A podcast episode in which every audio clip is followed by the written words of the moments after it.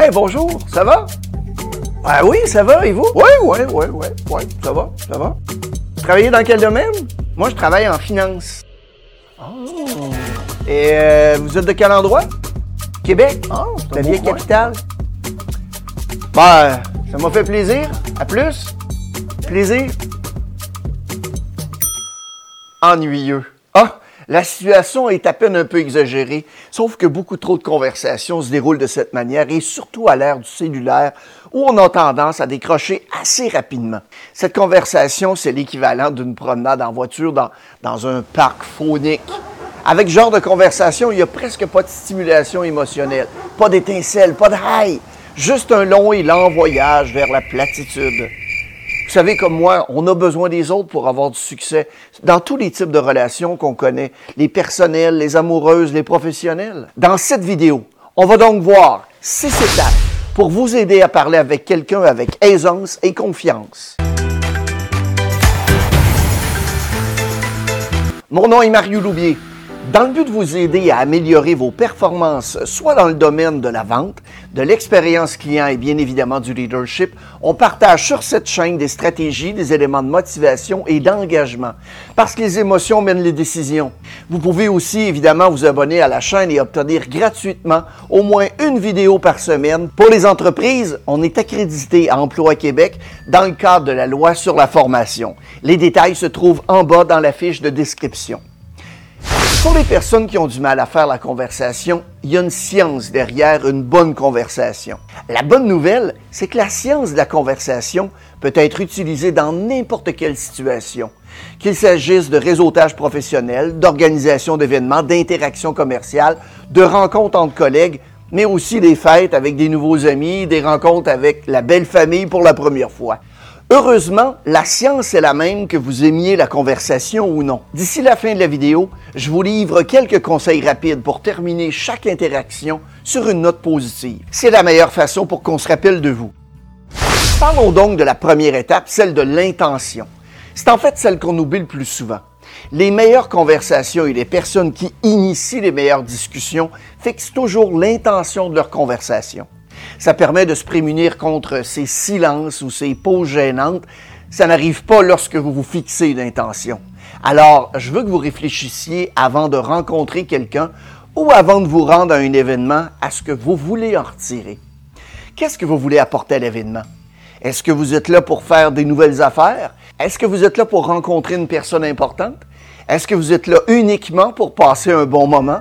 Est-ce que vous êtes là pour apprendre quelque chose sur quelqu'un? Vous savez, je le fais toujours dans ma voiture. Ça vous aide à orienter la conversation pour les discussions à venir.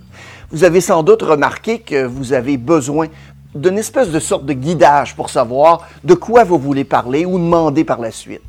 Fixez donc votre intention avant même de vous montrer. C'est un peu comme si vous vous assuriez d'avoir un bon plan. Il s'agit de mettre en place votre stratégie pour l'événement. Ça peut être aussi simple que de vouloir s'amuser. À propos du cellulaire, j'espère que ça ne va pas sans dire qu'il s'agit de la pire chose que vous puissiez faire. Quand on est nerveux et qu'on n'a personne à qui parler, qu'est-ce qu'on fait? Vous faites semblant d'envoyer un texto et personne ne vient vous voir. Étant donné que l'objectif, c'est de faire une première bonne impression efficace qui va transmettre la confiance, un des meilleurs moyens de montrer la confiance, c'est d'utiliser le contact visuel. Ça permet de montrer à quelqu'un que vous êtes présent et attentif et donc de lui faire sentir qu'il est vraiment important. On n'aime pas trop ça quand on parle à quelqu'un et qui jette constamment un coup d'œil ailleurs dans la pièce ou vérifie son téléphone. Des études montrent que les adultes établissent un contact visuel entre 30 et 60% du temps. Sauf que pour établir une bonne connexion émotionnelle avec les gens, on devrait plutôt le faire entre 60 à 70% du temps. Si vous ne savez pas trop par où commencer, voici donc quelques conseils. Verrouillez d'abord vos deux yeux sur un œil de l'autre personne si vous vous sentez mal à l'aise de le regarder directement dans les deux yeux. Si vous n'êtes toujours pas à l'aise pour établir un contact visuel direct, vous pouvez vous concentrer sur un sourcil de l'autre personne car il est suffisamment proche de ses yeux pour qu'elle croie que vous la regardiez dans les yeux, même si ce n'est pas le cas. Prenez l'habitude d'établir aussi un contact visuel.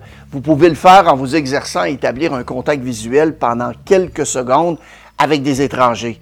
Il s'agit d'en faire une habitude pour que cela devienne automatique. Vos compétences sociales et votre confiance en vous-même sont évidemment étroitement liées. En travaillant activement à l'amélioration de ces aspects de votre vie, vous vous sentirez naturellement en aisance et en confiance dans les situations plus sociales. Donc, vous savez sans doute que 55% d'une conversation est de type non-verbal. Sans dire un mot, juste par la façon dont on se tient ou que l'on agit, les gens perçoivent un message. Donc, est-ce que vous savez ce que celui-ci veut dire?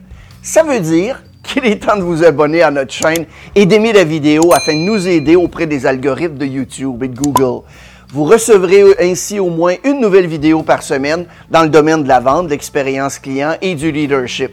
Merci beaucoup. Parlons de la Ainsi, lorsque vous pensez à la conversation, vous pensez généralement à la première phrase Qu'est-ce que je vais dire?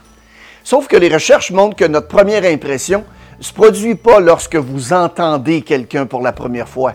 Elle se produit lorsque vous voyez quelqu'un pour la première fois.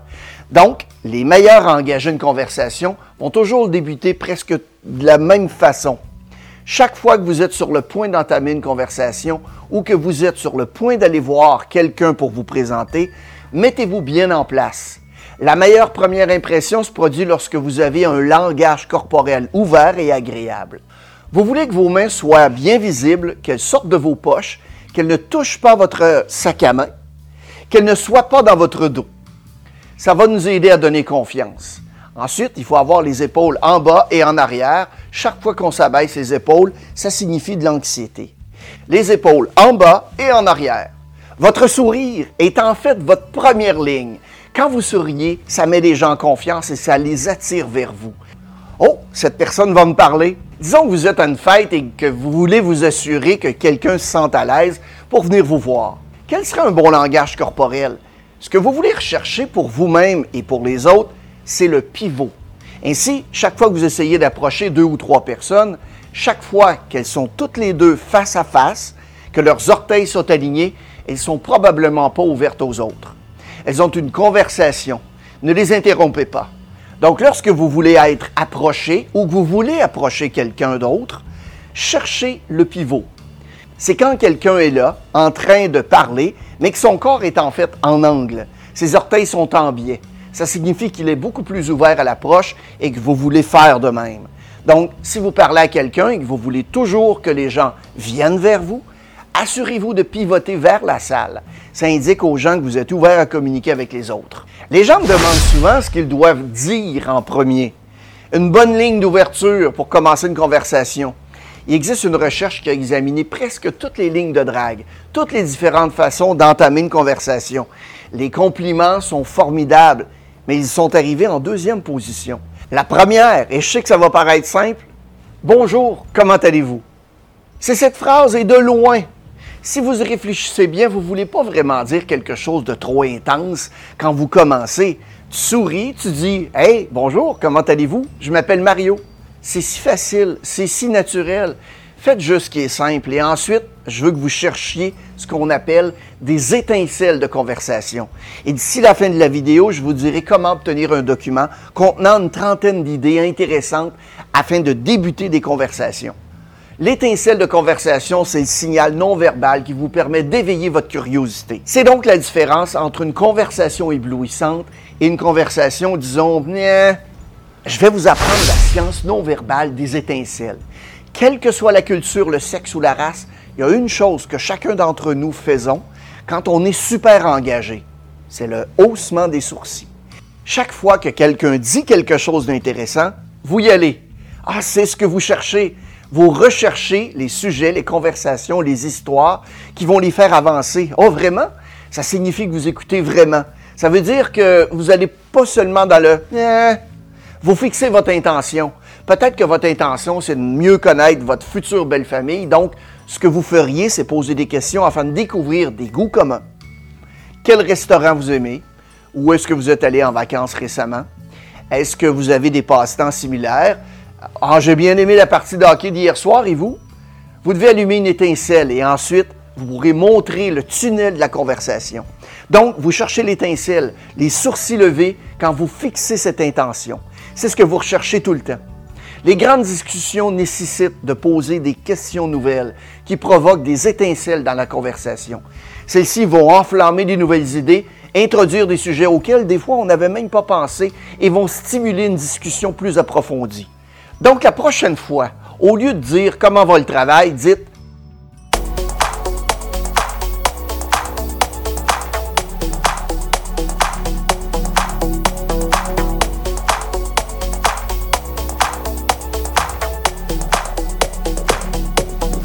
Ne restez pas dans le bavardage. Posez des questions pour avoir une conversation étincelante. Rappelez-vous que d'ici la fin de la vidéo, je vais vous dire comment obtenir un document qui contient environ une trentaine d'idées intéressantes pour vous aider à débuter des conversations. On pense pas que la fin d'une conversation soit aussi importante, mais en fait, votre dernière impression est tout aussi importante que votre première impression. Je veux parler de l'art sous-estimé de la sortie avec grâce. Laissez-moi vous préparer le terrain. Vous êtes donc un événement de réseautage avec des collègues de haut niveau.